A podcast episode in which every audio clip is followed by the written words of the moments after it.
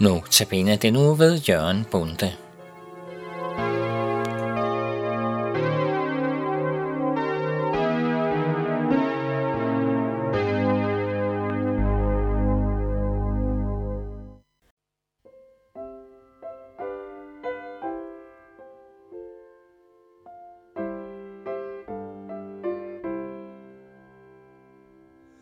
For frelseren korsets træ, lys falder på min um dragt. Der kan jeg syndens blæt og se, hvorfor jeg så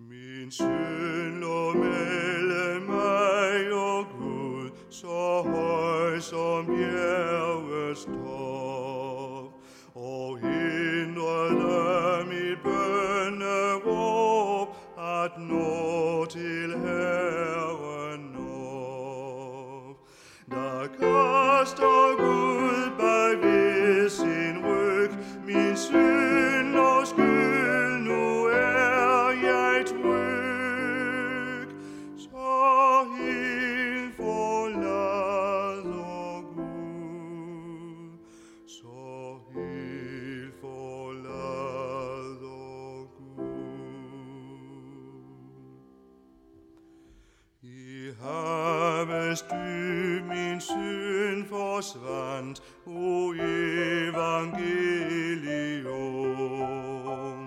Jeg ved, at det er evigt sandt, at Gud er far.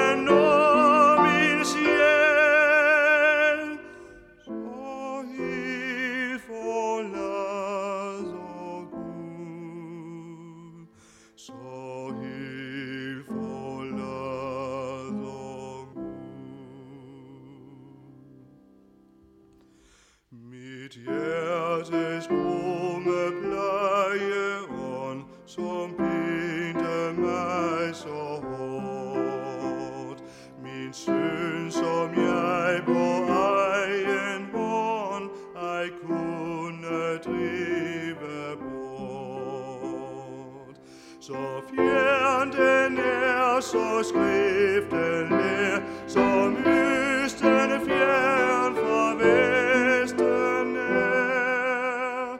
Så fuld forlader Gud, så fuld forlader Gud. Ja, vi hørte her fra Frelseren på korsets træ, og det var med Hans Jørgen Kærgaard. Og jeg vil igen byde radiolytterne velkommen til denne uges notabiner, og det er så den tredje i serien. Jeg hedder stadigvæk Jørgen Bunde, og har, det er mig, der står for de notabiner, vi har i denne uge. Og ja, temaet er som sagt stadigvæk Kristus som han bliver profeteret om i Gamle Testamente. Og jeg har givet min notabene i dag overskriften som slangen i ørkenen. Og så skal vi se på en tekst i 4. Mosebog, kapitel 21, vers 4 til 9.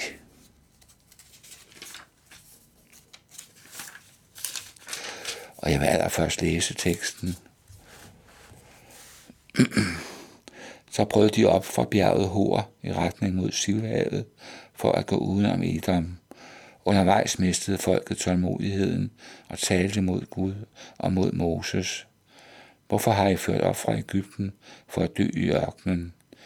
Her er jo hverken brød eller vand, og vi vil lede ved den elendige føde. Men Herren sendte slanger, som bed folket, og mange israelitter døde. Der kom folket til Moses og sagde, vi har syndet, for vi har talt mod Herren og mod dig. Bed til Herren om, at han skal fjerne slangerne fra os. Moses bad for folket, og Herren sagde til Moses, lav en slange og sæt den på en stang. En hver, der er blevet bidt og som ser på den, skal beholde livet. Så lavede Moses en slange og satte den på en stang. Hvis nogen så blev bidt af en slange og rettede sit blik mod slangen, beholdt han livet. Amen. Ja, det er den her beretning, vi, vi skal være sammen om i dag. Og vi ser jo altså, at slangerne blev sendt af Gud som straf for israeliternes synd i ørkenen. Og vi har talt før om slangen, og det den står for. Her symboliserer den døden og dommen, straffen for synd, kan man sige. Og her er det så omgående en straf, der bliver sat i værk, ved at israelitterne straks faldt døde om, hvis de blev bidt. Her repræsenterer slangerne syndens løn, kan man sige, som er døden. Men folket omvendte sig, hører vi så også, og Gud forbarmede sig over dem. Og vi får at vide senere, at alle, som så hen på den slange, som Moses havde hængt op, blev helbredt. Og ja, der er lige en enkelt ting, jeg vil nævne her også. Slangen hænger på, et, på, et, på en stang, eller på et træ, kan man godt sige. Og så vi møder senere hen i 5. Mosebogen et afgørende vers, forstår, forbandet hver den, der hænger på et træ. 5. Mosebog 21, vers 23. Og ja, slangen hang på et træ, som symbol på forbandelsen også. Og vi hører altså senere også om Jesus, han blev ophængt på et kors, korsets træ, så fordi han også havde taget vores synders forbandelse på sig. Men det kommer vi tilbage til senere.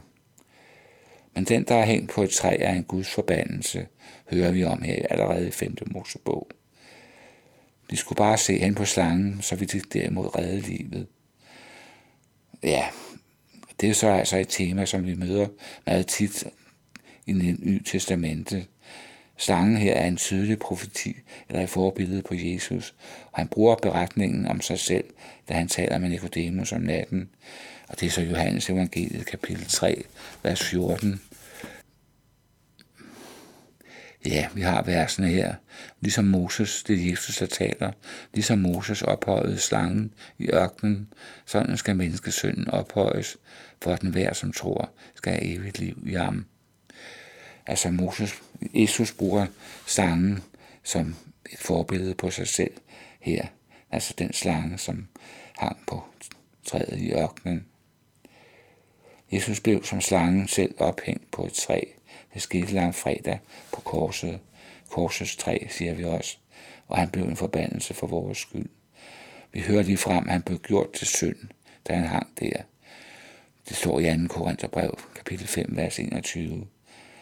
Selvom han var syndfri i sig selv, så måtte han jo bære hele verdens synd op på korset. Han blev ligefrem gjort til synd for os. Men også for os er det nok at se hen til Jesus og tro, at han hang på korset for vores synders skyld, for din skyld og for min skyld. Ja, selvom vi ikke kan undgå at dø i dette liv, så kan vi få frelse og evigt liv ved at se hen til Jesus og tro på ham. Og det er også det, jeg vil lige citere det kendte vers, der kommer lige efter. Således elskede Gud verden, at han gav sin enborgne søn, for at den hver, som tror på ham, ikke skal fortabes, men have evigt liv. Der hører vi om, hvad det betyder at komme set hen til Jesus og tro på ham. Så har vi evigt liv i vente. Også selvom vi skal dø, lægemligt og menneskeligt en gang. Det er Johannes 3,16, jeg lige citerede. Ser du hen til Jesus som ham, der har taget og båret din synd, så er det det samme som at tro på ham. Men før vi gør det, så må vi først se vores egen stilling i forhold til Gud. Israelitterne i ørkenen måtte først se deres synd og syndens konsekvenser, før de kunne reddes. Vi må også først se, at vi har brug for en frelser. Så længe det går godt her i livet, Og det er nok for os, at vi ikke er værre end de andre, og Gud må da være tilfreds med os, som vi er. Så har vi ikke brug for at omvende os. Det tror vi tit. Men det er faktisk sådan, at ligesom israelitterne i ørkenen, så må vi omvende os.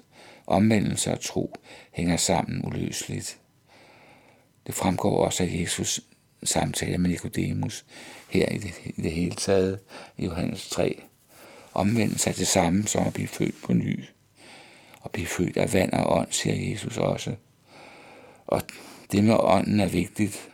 Jesus bruger også billedet af, han bruger et billedtale og taler om vinden, for at tale om Helligånden her. Men du ser ikke Helligånden, men det er ved Helligånden, at vi bliver født på ny. Når han åbner, for eksempel åbner ordet for os. Det er ikke noget, vi kan gøre af os selv. Det er også i kraft af Helligånden, at israelitterne kunne omvende sig her i ørkenen. For os i dag er det oftest ord for Bibelen, som rammer os, som ånden åbner for os, så vi får at se, at vi behøver en frelser. Og det er Helligånden, der, der åbner ordet for os, og vi forstår ved det, at vi får tabt i os selv, men at der er frelser at få på grund af Jesus, og han har gjort det for vores skyld. Ja. Jeg vil bede kort til sidst her, kære far. Tak for det, vi, det, vi har mødt her, den her Notabene andagt. Tak for dit fuldbragte værk på korset. Tak fordi, at du tog vores synd og straf, straffen for vores synd. Tog vores dom. Du tog syndens forbandelse, da du blev gjort til synd og ophængt på et kors for vores skyld.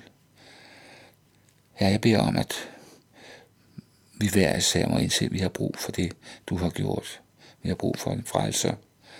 Tak fordi, at ja, vi kan møde ordene i Bibelen og blive mødt af dem på en måde, så vi ser, at vi har brug for Jesus.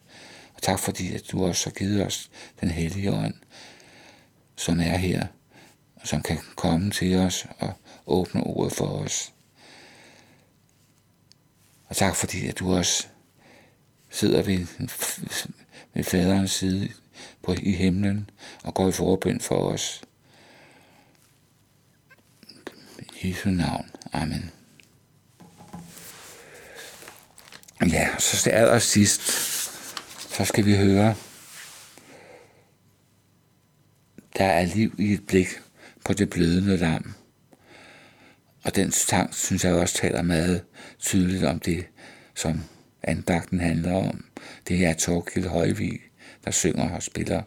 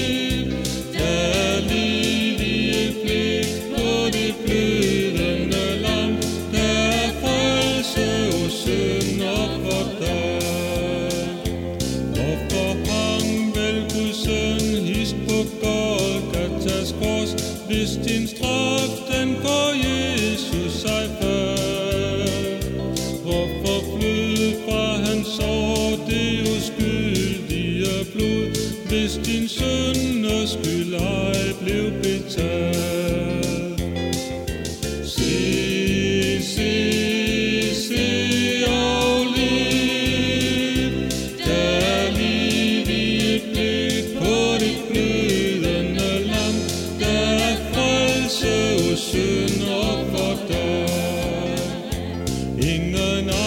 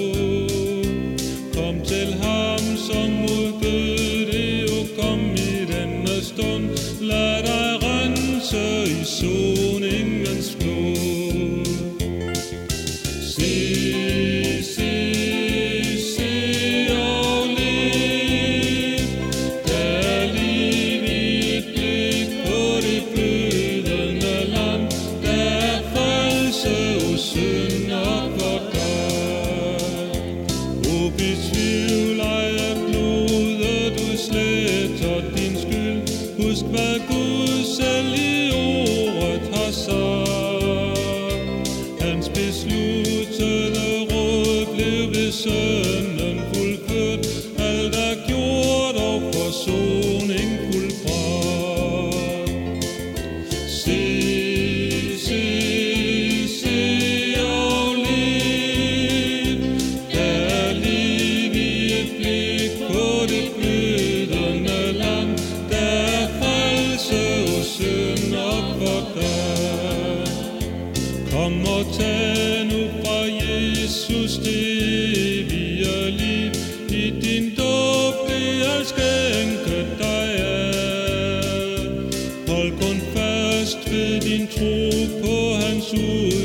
udgytte blod, o bevar det og tvivl